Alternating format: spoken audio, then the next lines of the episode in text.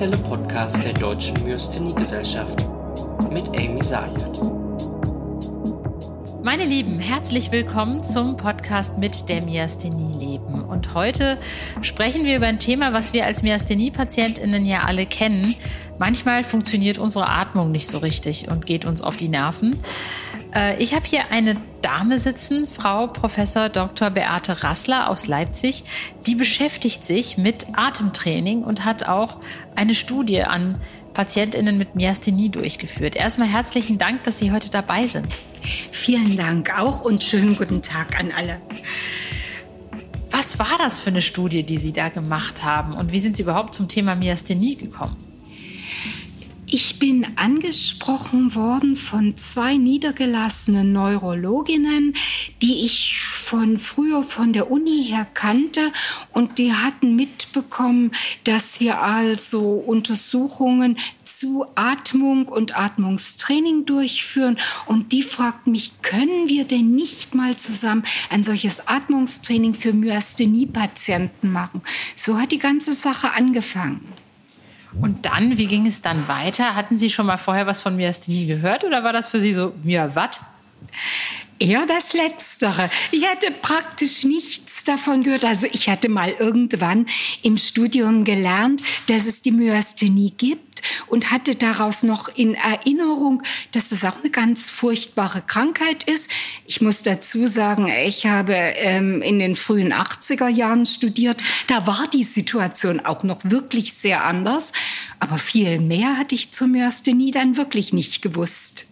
Und wie ging es dann weiter? Ich meine, da muss man sich ja auch ganz schön viel anlernen, um da eine Studie zu, zu machen. Ja, wir hatten uns ähm, von demjenigen, der dieses Training eigentlich kreiert hat. Das war Professor Urs Boutellier aus Zürich von der ähm, Sportphysiologie an der Eidgenössischen Technischen Hochschule.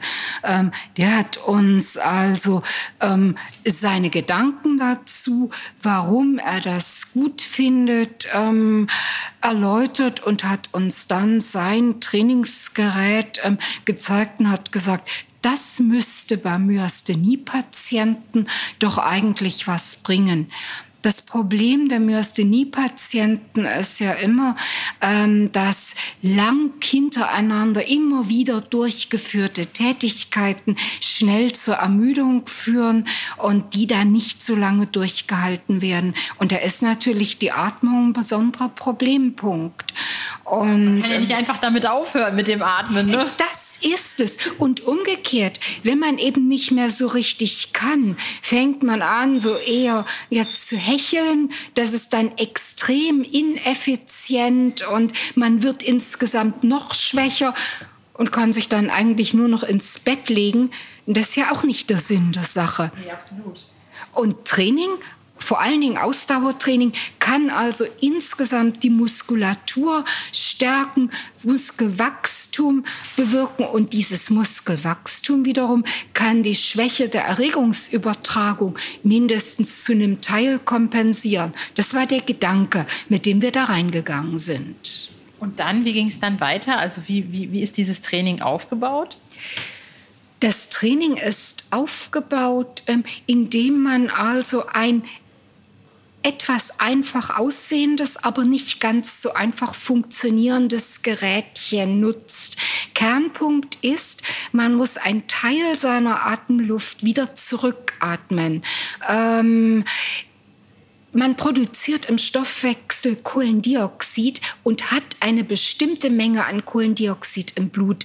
Und wenn dieser Spiegel sich ändert, merkt man das. Unangenehm. Wenn es zu wenig ist, dann kriegt man Schwindel und Krämpfe. Und wenn es zu viel ist, empfindet man Atemnot. Und wenn man also jetzt seine Atmungsmuskulatur trainiert, macht man das gewöhnlich, indem man also tief und schnell atmet. Und dann senkt man seinen Kohlendioxidspiegel im Blut und würde Krämpfe und Schwindel und dergleichen kriegen. Das muss verhindert werden. Und dafür hat dieses Trainingsgerät einen sogenannten Rückatembeutel. Also ein Teil seiner ausgeatmeten Luft atmet man wieder ein und ein Kleinteil Frischluft wird zugemischt. Das ist in den Dimensionen ganz geschickt ausgeklügelt und die Größe des Beutels muss man anpassen.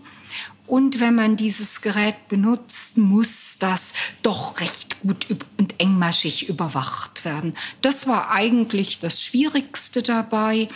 Ähm, und die zweite Schwierigkeit ist, ähm, man muss Patienten finden, die willens sind, das zu machen.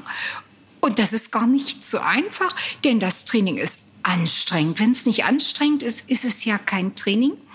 Es ist zeitaufwendig und es dauert lange.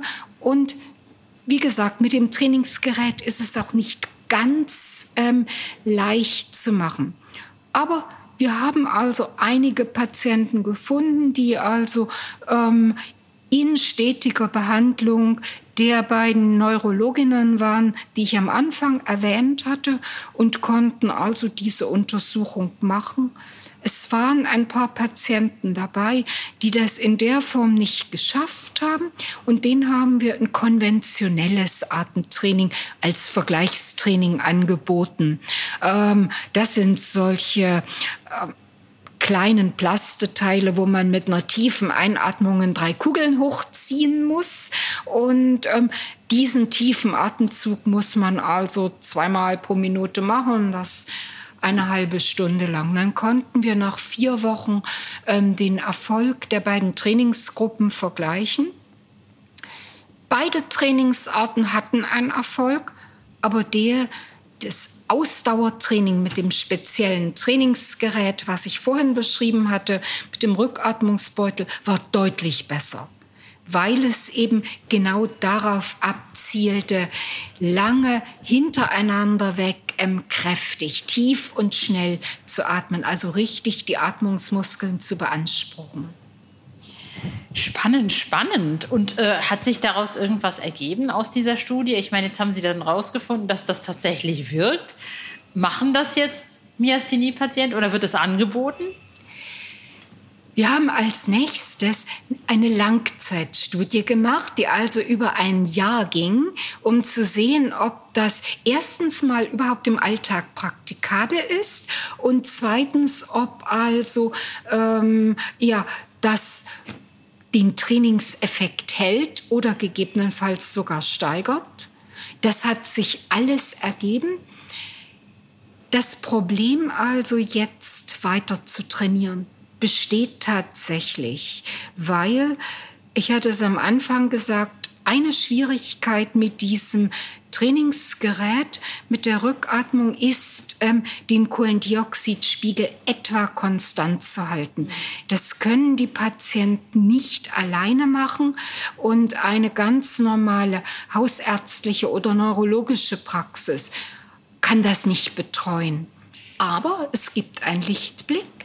Es ist ähm, der Erfinder, der Herr Boutelier, den ich erwähnt hatte, hat sich das Gerät patentieren lassen und das gibt das Ganze jetzt also käuflich zu erwerben mit einem schönen elektronischen Teil, welches also ähm, alle wichtigen Trainingsdaten anzeigt und mit dem man sich das Training so dimensionieren kann, dass die Gefahr mit der Abweichung des Kohlendioxidspiegels minimiert ist.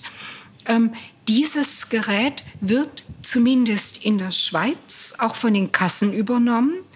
Was Deutschland betrifft, ähm, bin ich leider nicht hundertprozentig ähm, fündig geworden. Es ist die Informationen, die man so im Netz findet, sind etwas nebulös. Ähm, es ist zu vermuten, dass es doch vielleicht auf Antrag von der Kasse bezahlt wird, denn immerhin wird dieses Gerät vertrieben in Deutschland. Und ähm, wenn man das also erwirbt und eine Physiotherapiepraxis oder ein Arzt findet, der einen einweist darin, was nicht allzu lange dauert, dann könnte man damit selbst trainieren und das wäre tatsächlich also dann eine Option. Solange man die nicht hat, kann man allerdings auch mit herkömmlichen, bekannten Atemtherapiemaßnahmen, Atemübungen oder eben so einem Trainingsgerät ähm, wo man die drei Kugeln hochziehen muss, kann man auch damit üben. Es ist ein anderes Trainingskonzept. Der Effekt ist, wie gesagt, nicht so stark, aber in jedem Fall besser, ein kleinerer Effekt, als gar nichts getan. In diesem Sinne, herzlichen Dank, Frau Professor Dr. Rassler. Ähm, das war super. Also ich hatte, ich kenne Atemtherapie aus meiner Zeit nach der Thymektomie.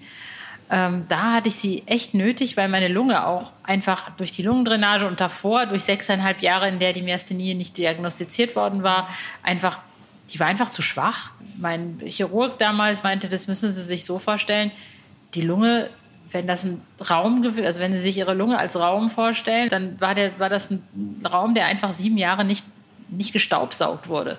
Sieht aus wie, der, der muss erstmal wieder, der muss sich erstmal entstauben und den ganzen Dreck raus und sich wieder erstmal wieder so äh, aufblähen können, damit er das tut, was er tun soll. Und ich habe tatsächlich dann ganz viel ähm, diese Sauerstoff, diese komischen Masken mit diesem Darth Vader Masken, mhm. musste ich dann wirklich tagtäglich machen und dann irgendwie dagegen atmen. Das hat super geholfen, muss ich sagen. Von daher, seitdem schwöre ich auf Atemtherapie und auf Atemtraining. Von daher danke ich Ihnen ganz herzlich, dass Sie uns das so ein bisschen nahegebracht haben. Ich danke Ihnen für die Möglichkeit. Meine Lieben, wenn es euch gefallen hat, dann freue ich mich über Rückmeldungen, wenn nicht, auch. Und äh, ja, meldet euch bei jeder Kritik, bei jedem Verriss bei der Deutschen Myasthenie-Gesellschaft oder bei mir auf Instagram. Und ich hoffe, wir hören uns nächsten Monat. Tschüss. Tschüss.